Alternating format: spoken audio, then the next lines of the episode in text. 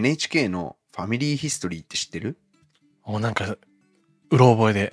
あー番組でね、なんあか、例えば有名人の、えー俳優とか呼んできて、その人の祖先とかを調べていく番組なんだよね。意外と、なんかね、つつまんないパターンだと、農民でこれ以上の情報ありませんとか、あ。そういうのもあるんだそうね。そういうのもあるの一応、うんだけど調べていくとあ意外とすごいその昔の時代にねこの街を盛り上げてた有力者だったとか、うんかそういう意外なエピソードとかあってね、うん。この宣教師と交信があったとかね。結構面白いんですよ見てて。まあその有名人など一人一人のね家族に焦点を当てて先祖がどういう人だったかっていうのを探っていくストーリーですね、簡単に言っちゃうと、うん。今回は聖書はファミリーヒストリーだよっていう話をしたいと思います。お前回までは創世記をざっくり説明してきました。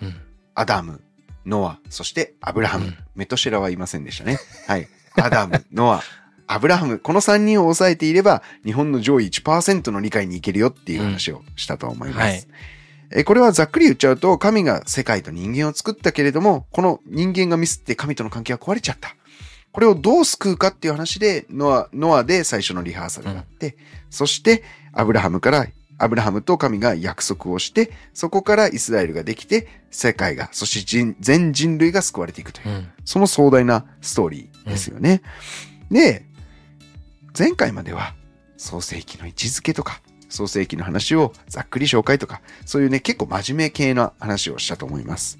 ということで、まあ、今回は、まったり聖書ラボらしくね、まったり聖書ラボといえば何ですか？やっぱり、まったり、ざっくり、ゆったり。ゆったりだっけ？まったりざっくり。もう最近それ言ってないから忘れちゃったね。ゆったりまったりざっくりざっくりまったりゆったりざっくりはあったよね。うん、ざっくりやった。うんまあ、ざっくりまったりね、聖書の面白いエピソードを語りたいっていうことなんですよね。というわけで今回は、創世記の面白エピソードをご紹介します。イエーイ僕が厳選した創世記の面白エピソードをともみんに話していきたいとほ思います。楽しみですね皆様も創世記、なんかさ、ちょっともうちょい面白い話ないの？みたいな。前回まで真面目すぎでしょ？っていう感じだと思うんで、今回はちょっと意味合いとかともかく、めっちゃ面白くねこれ？っていうのを紹介します。う。はい。今から僕が面白いエピソードのタイトルを言うので、うん誰の話かお当ててください。はい。いきますよ。そんなんで騙される？双子で壮絶相続争いはい。はい。これは誰のエピソードですか？エサウとヤコブ。そうですね。うんエサウとヤコブという双子の話ですね。これは、アブラハムの孫ですね。うん。アブラハム、イサク、そしてヤコブとエサウっていうのが生まれるわけです。で、このエサウの方がお兄さん、うん。ヤコブの方が弟なわけですね。うん。で、この時、アブラハムと神様の約束を誰が引き継ぐのかっていうのがめちゃめちゃ重要だったわけです。うん。で、イサクって人が引き継いで、で、その後、このエサウが引き継ぐのか、それともヤコブが引き継ぐのかっていうので、めちゃめちゃこの二人が喧嘩するわけですね。で、えーこの権利っていうものを長子の権利って言ったりします。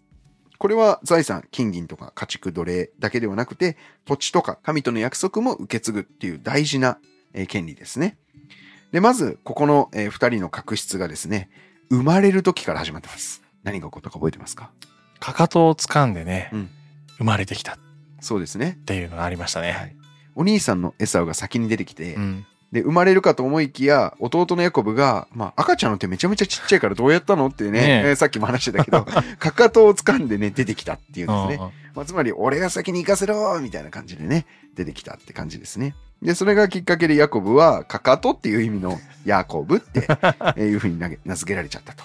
で、一方のエサウは毛深かったので、毛深いっていう名前に なっちゃったと。面白いよね、名前の付け方も。えーいうことですね。聖書のキラキラネーム会概要欄に貼っておきます。はい。そんな二人だったんですけれども、まあ、仲はね、あんまりよろしくなかったと思います。で、この二人、えーある事件がきっかけで、えー確執がさらに深まってしまいますね。それが、レンズ豆スープ事件です。はい。事件でつけるとなんかいいね。ざっくり話しますと、まあ、エサウって人が寮から帰ってきてね、もうお腹ペコペコだったんですね。で、ヤコブって人がちょうどなん、なんでちょうど作ってたかわからないんだけど、そうだねのスープ作ってたんだよね。で、あ、そのレンズ豆のスープくれっていうわけです。で、弟のヤコブはチャンスってなって、あげてもいいけど、この長子の権利ってやつ、俺にくれたらいいぜ、みたいな。うん交換条件持ちかけるんですよ。で、まさかのここでエサフ、オッケーっていう、そうね。オッケーすなーって言うんですけど、で、この大事な相続権を手放して、いいよいいよ、相続権なんてもうどうでもいいから、それより早く豆をくれ。ねすごいよ豆ね。のスープ食っちゃうんですね。面白いよね。お兄さんどんだけ ね食いしん坊？ど食いしん坊なのかな？食欲に勝てないっていうね。めちゃめちゃ面白い事例ですよね。うん。で、こんなことがありながら、まあその長子の権利は確定せずになあなあで進んでいったわけですが、また今度、弟が変装事件っていうのがありますね。これはどういうことかというと、弟が父のイサクがそろそろ死にそうだっちゅうわけで、うん。えー子供にその相続権をね、移譲しますっていう儀式をやるよって言うんですね。でお父さんはお当然ね、お兄さんの方にやろうと思ったんだけれども、ここでヤコブと、そしてお母さんがね、お母さんはちょっとヤコブ好きだったんで、策略を巡らしてですね、えーお兄さんに変装してお父さんを騙そうとうん。いうわけですね。だ変装した状態で行って祝福を受けちゃおうというわけですね。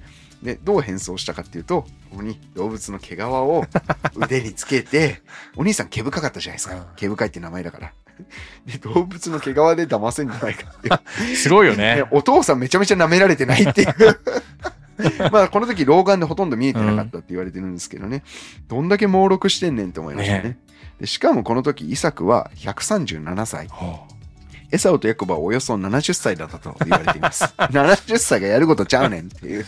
うね70歳が毛皮で偽装して面白いよね。祝福を受けちゃうというね。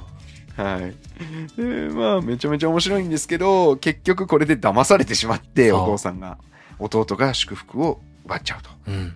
結局この壮絶なバトルの結果、ヤコブが祝福されることになって、うんえー神のイスラエルという箱舟計画がヤコブに引き継がれたうんということになるんですね。うんまあこれはいろいろ解釈できると思うんですけど、一つよく言われるのが、弟っていう弱い存在をあえて神が選ぶことでよって、これはなんとなく続いたんじゃなくて、神が一人一人相続するものを選んでいったよってことを強調してるんじゃないかなと思います。聖書ではよく弱い者が選ばれるっていう逆転の現象が起きるんだよね。例えば、羊飼いがイエスの誕生に立ち会えたとか、うん。地位がない漁師がイエスの弟子になったとか、うん。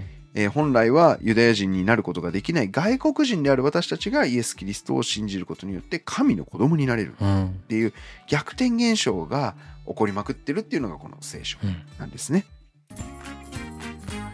面白いエピソードその2を紹介したいと思います。またタイトルコールするので、はいともみんに誰か当ててください。はい。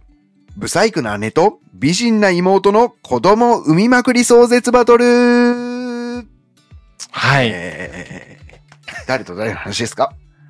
まあ、レアとラケル。ですね。はい。はい。レアさんとラケルさんとうん。いう二人の女性のお話です。さっき出てきた双子壮絶バトルをした ヤコブさんのお嫁さん二人ですね。で、この時、まあ、なんとなくの一夫多妻制みたいな感じだったんで、二、人と結婚しました。で、この二人がね、姉妹なんだけれども、むちゃむちゃ喧嘩するんですよね。だね。はい。で、これはね、実はリスナーの方から、あの、聖書ラボのメールに、メールが来てまして。ぜひこのレアさんとラケルさんの話を取り扱ってほしいという希望がありましたんで、そうなんだ。今回ご紹介します。はい。はい。えーちょっとざっくりこの流れをあらましを説明しますと、事の発端はさっきのヤコブさんなんですよね。うんまずこのヤコブさん、美人な妹のラケルさんの方を大好きになっちゃいます。うん。好き好き大好きという感じで、えーこのラケルさんのためにめちゃめちゃ働きます。7年。うん。ただ働きして、えー結婚する権利をゲットするわけですね。で、結婚できたーって思って、イエーイってやって、めっちゃ盛り上がって、初夜を迎えて、ちょめちょめした後、朝起きてみたら、あれ？こいつ、姉やないかーいってなったんだよね。そんなことある？みたいな。ねえね ねえだろ、そんなことみたいな。いやいや、間違えんなよっていう。まあこれ間違えたんじゃなくてね、このレアさんとラケルさんのお父さんが、いや、二人と結婚させたら14年働かせられんじゃねってなって、まあこうね、騙したっていう。え。そうだね。でもやってる時にちょっと気づいてほしかったですね。はい。というわけで、えーラレアさんと、まあ、結婚してしまうことになります。ということで、えーもう8年なあ、もう7年働くことを約束して、1週間後にラケルさんとうんも結婚するわけですね。で、もともとヤコブは、このラケルさんが好きなわけですから、めっちゃメロメロなわけですよね。だから愛情をもらってると。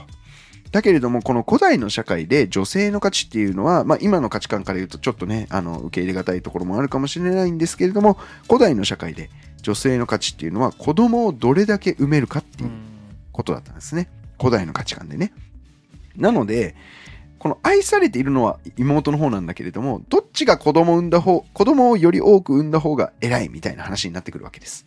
で、そんな中で、このレアさんとラケルさんが、めちゃめちゃ子供産みまくり壮絶壮絶バトルをね、うん繰り広げるんだよね。で、えっ、とね、ちょリードしたのは姉のレアさんなんだよね。4人ポコポコポコと産みます。で、そしたらば、この妹のラケルさんっていうのはなかなかね、こう、子供を産めなかった。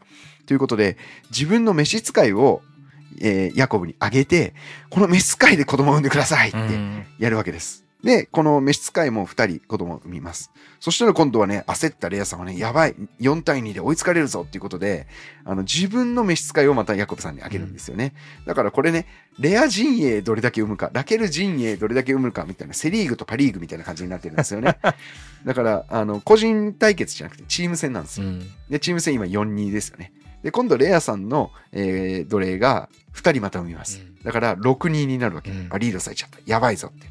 なってる時にですね、えー勢力がつく恋なすびっていう果実、またはこれマンドレイクのことかなとかいう説もあるんですけれども、要するに、えー勢力がつくやつを、勢力剤みたいなものを、レアの息子が見つけるんですよね。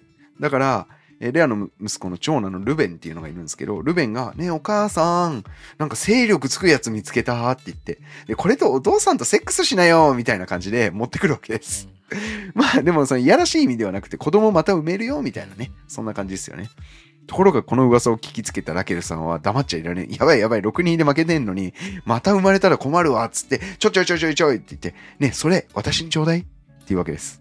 母ですよね。うんいや、もらう権利ねえだろ、みたいな。うんで、私の息子が見つけたんだから私のものよ、みたいな感じになって、それで、このラケルさん、美人の方が交換条件で出したのは何だったか覚えてますか？なんだっけ？思い出せないな。交換条件で出したのが、えだったらそのね精力剤私にくれたら今晩旦那とセックスする権利あげるけどみたいな。うん。なんかわかんないんですけどうん。当時はやっぱりその男性のテントに呼ばれないとできないみたいな感じがあったんでしょうね、でラケルさんのは気に入られてるから多分ねこう権利回数も多かったんじゃないかなっていう想像ができなまするほどね。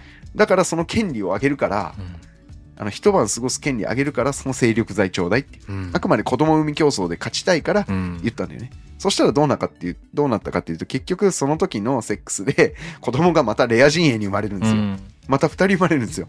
で、今度8人になっちゃうわけ。うんラケルさんめちゃめちゃ焦るんですけれども、まあ結局この後ね、2人産むことができます。そそこでやった、初めて生まれるんだよねそう。だよね。だから恋なす、もう精力剤もしかしたら良かったのかもしれないね。自分の子供は、直接の子供は産んでないんだもんね、ずっとね。そうなんですよ、うんね。陣営の子供なんで、自分の子供は一番最後にね、うん2人産むことができます。ヤコブの態度を見ていると、ヤコブはね、子供をたくさん産んだレアよりも、やっぱり自分が惚れた女が好きだったようですね。で、ラケルの方が好きだったとうん。いうふうに言えると思います。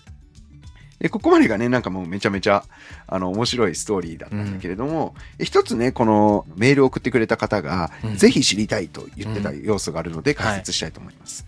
よく言われるのが、レアがブサイクで、ラケルが美人だっていうのが、まあ一般的な概念ですよね。うんでもそのメールを送ってくれた方は、ちょっと聖書をご存知の方みたいで、このね、レアさんが不憫だと。うん聖書っていうめちゃめちゃ世界のベストセラーにブサイクって書かれてるの忍びなくないですか？みたいな。うんこれなんとかね、ブサイクじゃん、ブサイクっていう以外の理解できませんかねっていうね、ね話だったわけです。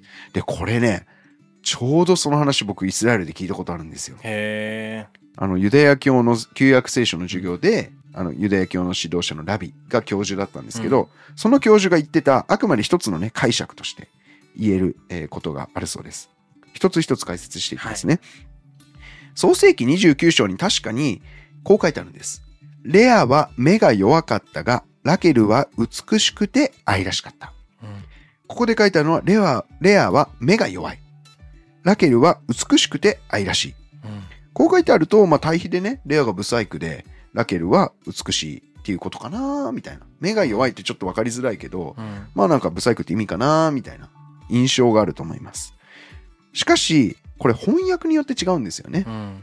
例えば、ともみんが慣れている新共同訳は、優しい目って書いてあるんですよ。全然ニュアンス違うよね。うん弱々しい目と優しい目。新海訳聖書は目が弱々しい。うん。口語訳聖書は目が弱かった。リビングバイブルって翻訳は弱々しい目とあります。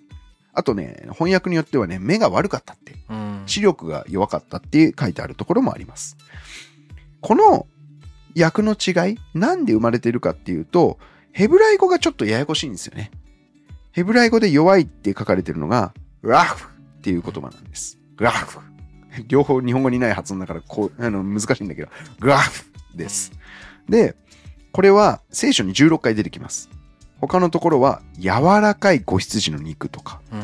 弱気になってるとか、優しい言葉とか。だから柔らかいっていうニュアンスもあるし、弱いっていうニュアンスもあるし、優しいっていうニュアンスもあるということなんですね。で、こういった、あの、語の訳語っていうことでは、あの、文脈で判断するので、えーできるんですけれども、このレアの場合は、ブサイクでもラケルとの対比という考えでいけるし、まあ、優しかったって言って彼女の人格を表してるっていうのも、まあ、取れるから、うんどっちもいけるんですよね。なるほど。ともみんはちなみにどう解釈してました？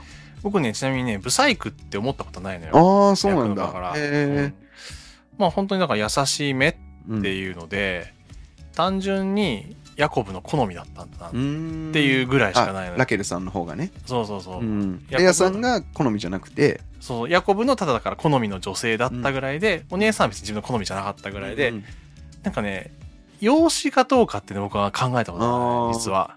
まあ単純に優しそうな目をしてたぐらいで、そうそうそう。美人だったのは妹の方だ。そう。なんか美人とかも僕あんまり気にしてない。美あーそうなんだ人だから好きになったというよりも、ただ好きだったっていうだけだね、僕の中では。なるほどね。うんなるほど、なるほど。ちなみに、英語の翻訳見てみると、うんほとんどの翻訳が weak、弱いって訳してるんですね。しかしながら、キング・ジェームスバージョン、近帝訳と呼ばれる、うんえージェームス王が作ったあ翻訳ですね。その翻訳だけが tender、優しい目と訳してるんですよね。うんだから新共同訳と一緒ですよね、トモミンが慣れ親しんでる。で、このラビにこの解釈どうすればいいですかって聞いたところ、彼が言っていたのは、目が優しいとか柔らかいっていうのは、ユダヤ的なね、感覚で言うと、心が優しいって意味なんだと。いうふうに言っていたんですで、これが面白くて、だから、レアは心が優しかった。内面がす美しかった。うんけれども、ラケルは外面が美しかった。なるほどとね。いう対比だと考えることができると。えこれはあくまで一つの考えですね。でそういう考えがあるよってことをご紹介します。でちなみに、その後、えーラケルさんは、ベニヤ民族の祖先になりますね。ーうんベニヤ民族っていうのは、なんか思い出すキャラいますか？ベニヤミン？本人ね。まあ、有名なのは、イスラエルの最初の王様、サウル。うん。で、サウルはとっても外見が美しかったってありますよね。うん。あとはエステルさん。うん。エステルさんも外見がとっても美しかったって書いてありますよね。うんこういうふうにベニヤ民族って外面、外見がすごく良くて、しかも力が強い、うん武力があるみたいなえ人が多いんですよ。で、イスラエル、ユダヤ教の中ではベニヤ民族っていうのはあの力の象徴であり、美しさの象徴でもある。なるほど。でも一方で内面的にはレアの子孫が選ばれることが多いんですね。うん。例えば一番の象徴はユダ族ですね。うんユダ族はそこからメシアが生まれたわけですよね。また、祭祀の、えー行事を司るレビ族もレアから生まれてるわけですよね。ですから宗教的な素晴らしさ、内面的な素晴らしさっていうのはレアの方にあったと。これも対応が取れてるわけですよ。なるほどね。外見とか人の目に見える力はラケルの子孫、ベニヤ民族が強い。えー内面性とか宗教性とか精神の美しさ、心の美しさみたいのはレアの一族が強くて、そこからメシアが出てくるんだと。これがね、非常に面白いわけですね。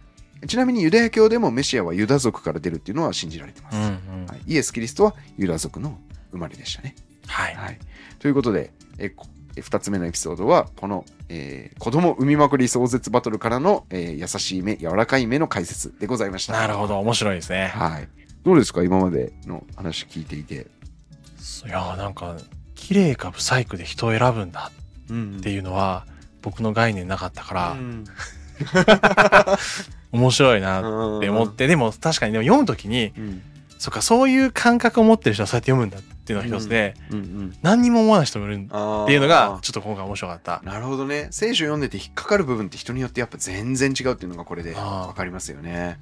僕さ、容姿を気にしないうんうん。のよ、ほぼほぼね。うんうんうん好きなタイプとか言われてもよくわかんないっていう感じなのよ。うんうん。容姿ゆえにかわいそうっていう感想が結構衝撃的で、うんそうだよね。まあ読み方ね、あの、いろんなことあるよっていうけど、うん。こうやって人の、なんだ、読み方？うん。聞くのが、また聖書を多面的に知るのにすごい面白いなと思って、そうだよね。っていうのが良かったね。はい。はい。最後のエピソードです。はい。これもタイトルコードをするので当ててくださいね。はい。タイトル。人生ジェットコースター男。イエーイ。イエこれわかりますか？ーイ。ヨセフ？大正解です、はい。ヨセフさんとは誰かというとさっき話したレアさんとラケルさんのうちラケルさんの長男ですね。うん。一番最初にやっと埋めた自分の子供がヨセフになります、このヨセフさんは、まあ、ヤコブの子供のえ12人の子供のうちの11番目ですね。でヤコブとしてはねもう溺愛しているラケルさんから生まれた待望のもう男児うん。なので一番可愛がったうんんですよね、でめちゃめちゃ可愛がってでこのヨセフさんがまあやっぱ可愛がられすぎてねめちゃめちゃ調子乗るわけですね、うん。調子乗っちゃってね夢でなんかお告げ見ましたと。なんかねなんかお太陽とかなんか麦束とかが俺にお辞儀してんだけどみたいな。これってお父さんとかお兄ちゃんたちが俺にひざまずく日が来るんじゃね？みたいなことをうん。話しちゃうわけですね、そしたらもう兄貴たち激怒。もうただでさえ普段からねあのお父さんが明らかに差別して明らかにひいきしてるから、うん。すげえムカついてるのに調子乗り始めたから余計ムカつくわけですね。で殺そうぜってなるんだよね。で殺そうぜってなったけどまあその一部のお兄さんたちが反対していやちょっと殺すのはかわいそうだからさ死んだことにしようってやって、えー落とし穴にはめてうん。でその間に動物の血をヨセフが着てたうん。いい服にこうブシャーかけて、でお父さんのところに持ってってあヨセフさんはちょっと野獣に噛み殺されちゃいましたと。いうわけです。一方のヨセフは生きててイシュマエル人というね、えー商人がいるんですけどこの商人に売られてしまいます、売られて彼が、えー売られていったのがエジプトでした。エジプトの奴隷になっちゃうわけですね、しかしヨセフさんこれただで転ばない男。今もうどん底ですよね。うん。家族に裏切られて兄弟に殺されそうになって奴隷として売られちゃったとしかしここからエジプトで頑張るわけですね、うん。で何を頑張ったかっていうと売られたところでめちゃめちゃなんか努力するうんんですね、でめちゃめちゃ努力してそこの偉い高官の人に「えこいつめっちゃ仕事できるやん」みたいになってどんどんどんどん評価が上がっていくわけです。でなんとこの高官の家の財産の全ての財産の管理を任されたって書いてあるんですね、うん。めっちゃすごいことですよね。自分が一番信頼している奴隷だからこそ財産を預けるという信頼を獲得してめっちゃ出世していったわけですね。うん。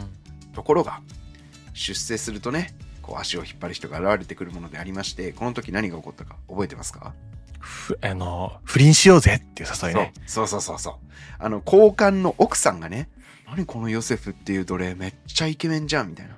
でめっちゃ仕事できるやんかっけーみたいになって、私と一緒にちょっとベッド行ってくれませんか？みたいな不倫のお誘いが来るわけですね、しかし清廉潔白なヨセフさんこれを断ります。で大好きだったはずなのにそうやって一回拒否られたらめちゃめちゃムカついてその奥さんはこうはめてねヨセフを、いやあの人にちょっと襲われましたって言って嘘をつくんですね、うん。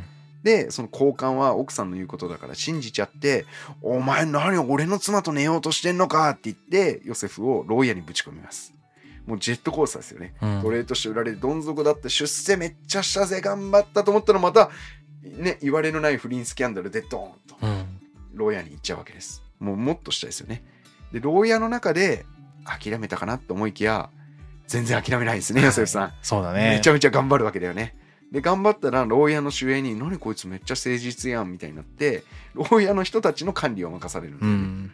そしたらばそこにチャンスが舞い込むんですよ。誰が来たか覚えてますか？料理人だっけ？うん。うん。ファラオの料理人とファラオの検釈官、うん。まあ、ワインを注ぐ人ですね。で、その人たちがぶち込まれたんですね、うん牢屋に。まあ、謀反を起こした疑いで。で、この二人が夢を見るんですよ。なんか不思議な夢を見るんですね。えー検釈官の方はファラオにワインを注いでる夢うを見る。ん。で、えー料理人の方はカゴにパンが入っててそれを鳥が食べちゃうっていう夢を見る。不思議な夢だなと思ってヨセフさんに話すんです。これどういう意味かなって。で、ヨセフが、うんちょっと神に聞いてみるわ、つって神様に祈ったら、あ、わかりましたと。えー検釈官のワインを注ぐ方、うんあなたはすぐに復帰できますよって疑いが晴れますとうん。いうわけです。で、この料理人の方は、あ、なんかめっちゃいいこと言うたよ、みたいな。俺にもいいこと言ってくれるかなって感じで、俺の夢どうすかって聞いたら、え、お前の夢？あ、お前はね、なんか死刑になります、みたいな感じで、言って本当に死刑になっちゃったう。ん。で、ヨセフさんはね、結構その出世の気持ちがあったのかなその検釈官に頼むんです。あのね、ファラオのところに戻ったら、俺のことを思い出してね、ファラオに俺のことを売り込んでくれよってお願いするんです。分かったよって言って、牢屋から出るんですけど、この人脳天気でね、出たらすぐ忘れちゃうんだよねそう。だね。忘れちゃうんだよね。かわいそうだよね。かわいそうみたいな。で、しばらくヨセフは牢屋の中で塩漬けうん。されます。ところが、またチャンスが来る。ファラオが今度不思議な夢見るんですよね。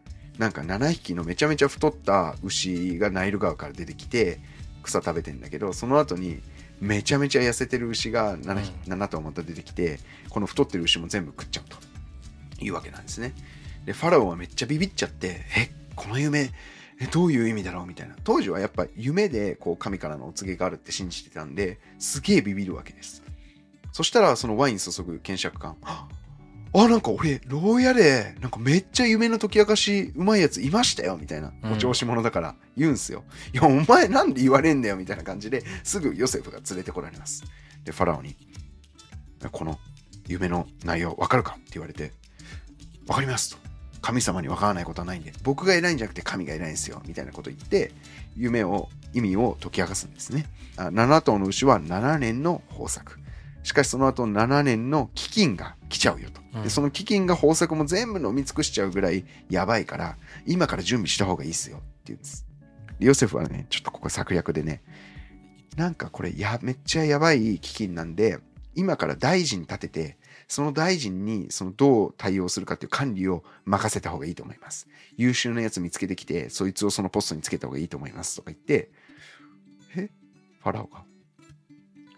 優秀なやつお前しかおらんくない？みたいな感じで、自分で提案して自分でそのポストをうんゲットするわけですね。で、これいろんな解釈できると思うけど、あの、僕が教えてくれたラビはね、これヨセフ多分意図的に言ったよねって。ああ、そうなんだ自分が地位を得るためにうん頭使ったよねって。なるほどこねの。ラビは解釈してました。うん。はい。面白いですよね。うん。で、結構長くなるんで、この辺であのまとめるんですけど、結局この後、飢饉が続いたんで、ヤコブとその11人の兄弟がエジプトに来るんですよ。食料をもらいに。うんで、おチャンスってなって、ヨセフはもう知らず知らずのうちにエジプトのナンバー2になってるわけですよね。ファラオの次に偉いみたいな。うんだけど、すぐにバラすのは多分、これ書いてないんで想像なんですけど、うん。100だったんかな。うん。で、自分を売った兄弟にね、うん。すぐ正体を明かすの。トモミンなんかどうどう思ってますか？正体明かさないんですよね、すぐ。でもあれはその後、うん。後悔しているかどうかを知りたかったんじゃないかなと、お兄さんたちがね。なるほどね。で、結局後悔したってことが分かって、ああ、そうだったんだと。多分許す気持ちもあったと思うんだよ。うんうんうんでもお兄さんたちのその後反省したかどうかを知りたかったんじゃないかなっていうのがが思うことだ。ね。うんいや、めっちゃ、そうですね。トモミンの解釈めっちゃ俺好きだと思うんだけど、はいあの、そうやって兄弟たちにね、うんあの、反省してるかどうかっていうことを突き詰めたら、まあ、反省していたと。うんひどいことをしてしまったっていうふうに思っていたのが分かって、まあ自分がヨセフですよっていうことを表して、まあハッピーエンドっうんていう形ですね。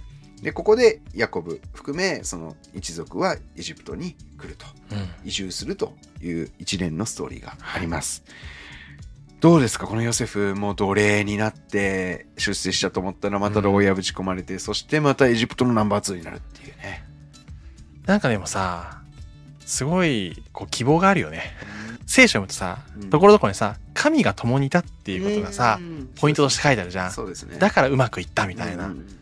うん神と共に生きる人生って最高だなっていうのを、うんうん。なんかさ、その、現実の結果だけ見るとうん、波乱万丈なんだけど、そうですね。変わらないのはうん、神が共にいたっていう。ん。だからいつも本当だからさ、ヨセフにとってはさう、ん。いつも変わらない素晴らしい状態とも言えるんじゃないかなと思って。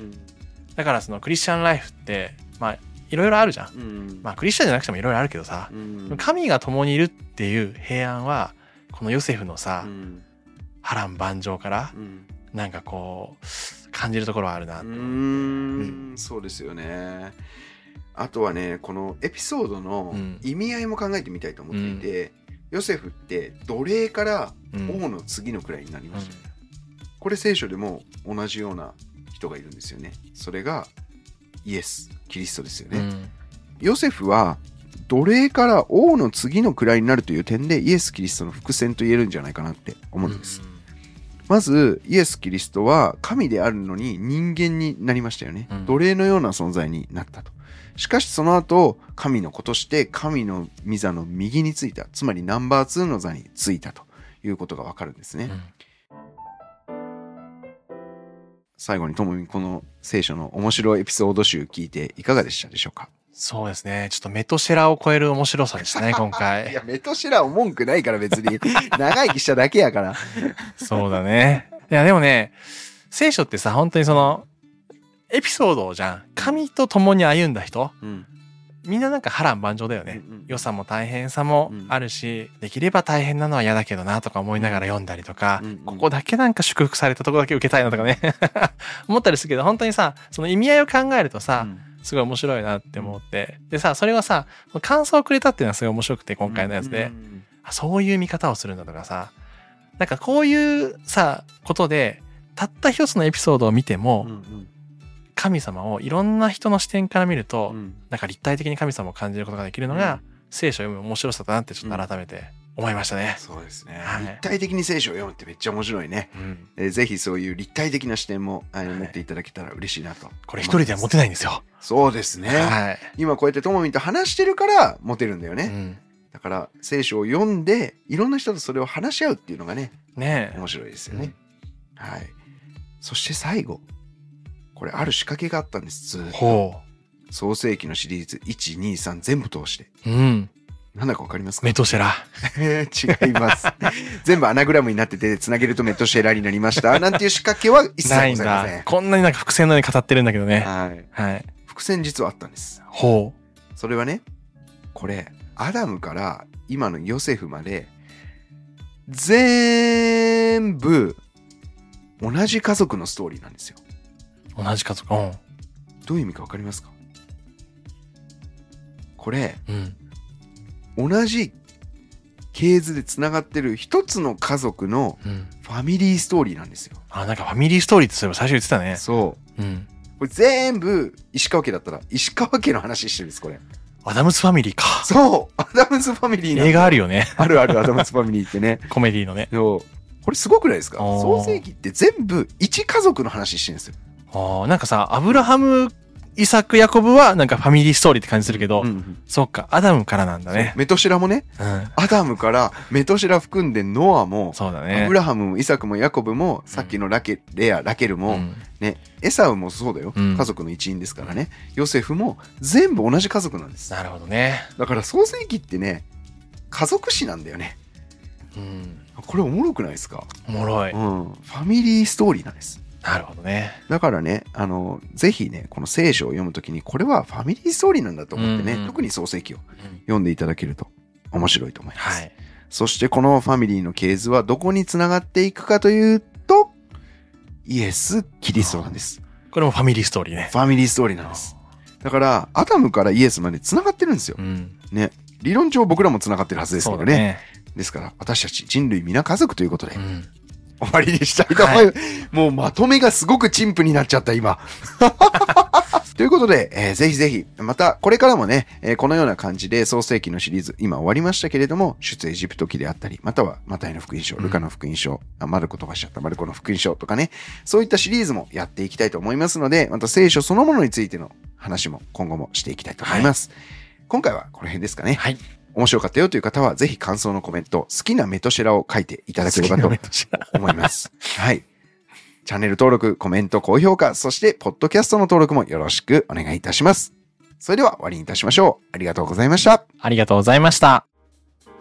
まったり聖書ラボは、まったり、ざっくり、楽しく聖書の雑学やエピソードを語る番組です。聖書についての考え方や解釈には様々な立場があります。ご了承ください。